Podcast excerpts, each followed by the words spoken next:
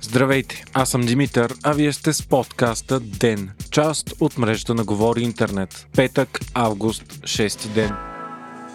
Политическият хаос страната продължава, а безисходицата изглежда няма да бъде решена скоро. Има такъв народ, продължава да изненадват с шокиращи, импулсивни и привидно нелогични ходове. Нещо повече. Още преди да управлявала дори ден, политическа сила номер едно си спечели слава на партия, която мини решенията си непрекъснато и нищо не се знае до последния момент, а дори отвъд него. След като от има такъв народ многократно повтаряха, че няма да имат промени в предложения от тях кабинет, днес първата такава промяна вече е факт. Това е спорният кандидат за правосъден министр Момчил Иванов. Иванов беше широко критикуван заради недопустими коментари в социалните мрежи. Според анализатори, той беше откровена провокация срещу демократична България, чийто най-важен приоритет е именно съдебната реформа. Момчил Иванов обаче не е известен до сега с граждански или политически позиции за такава реформа и изказвания против главния прокурор Иван Гешев. Нещо повече.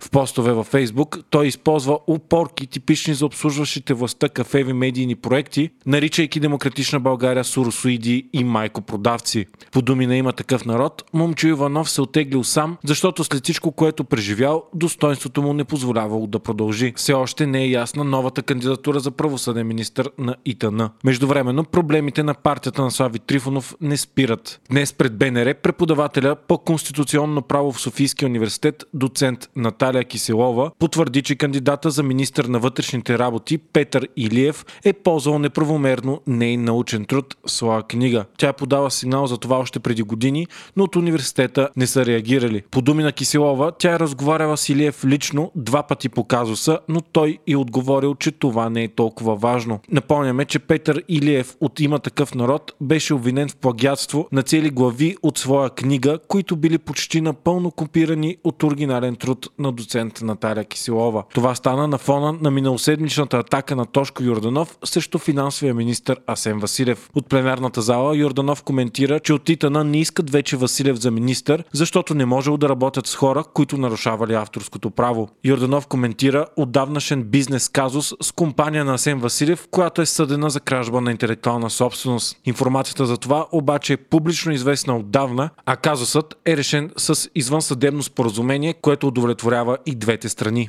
Това обаче не изчерпва проблемите на ИТН. Тези дни медии разкриха, че предложената за екоминистър Силвия Бакърджиева е женена за осъдения за опит за въоръжен грабеж Живомир Бакърджиев. От БСП пък, които към момента изглеждат най-вероятен бъдещ партньор на има такъв народ, обявиха, че имат резерви и за предложената за образователен министр Велислава Петрова. Тя е монолог и в предишния проект кабинет на Слави Трифонов бе предложена за здравен министр. Вчера пък впечатление направи и че има такъв народ внесе съвместно с ДПС искане за създаване на анкетна комисия Буджака. Тази комисия се смята за отговор на ДПС за анкетната комисия Росенец, свързвана с Ахмед Доган. В местността Буджака край Созопол се намира вилата на бизнесмена и издател на икономедия Иво Прокопиев. От ДПС твърдят, че има нередности и злоупотреби при строежа на вилата. От години ДПС и ГЕРБ се опитват да изкарат Прокопиев като олигарх, който защитава чужди, най-вече американски интереси. Прокопиев е известен като един от най-големите опоненти на досегашната власт. Продължава нарастването на случаите на коронавирус у нас. За последното денонощие те са рекордните за лятото 500. Силно се повишава и броя на хоспитализираните 935 души, от които 89 в интензивното отделение. На фона на това вакцинацията върви вяло. Едва около 12 500 дози за 24 часа. Междувременно ново проучване показва, че вакцината на Модерна е ефикасна най-малко 6 месеца след поставянето на втората доза. За 4-6 месеца вакцината държи 93% успеваемост при 94% в първоначалното клинично изпитание. За сметка на това препарата на Pfizer губи по 6% ефикасност за всеки 2 месеца след завършването на иммунизацията. Така ефикасността спада до 84% до 6 месеца след поставянето на втората доза.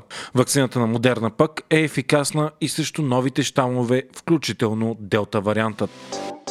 Генералният директор на БНР Андон Балтаков обяви, че напуска поста си. Балтаков се прочу с усилените си опити да направи БНР модерна медия, както и да поддържа обществените й функции, оставяйки я максимално прозрачна и независима. Той обаче обяви, че е силно разочарован от България и се връща да живее в САЩ, където се намира и семейството му от години. Балтаков каза, че е взел това решение заради опасения за личната си безопасност, заради опитите за саботаж на работата му и заради липсата на професионална подкрепа от страна на журналистическата гилдия.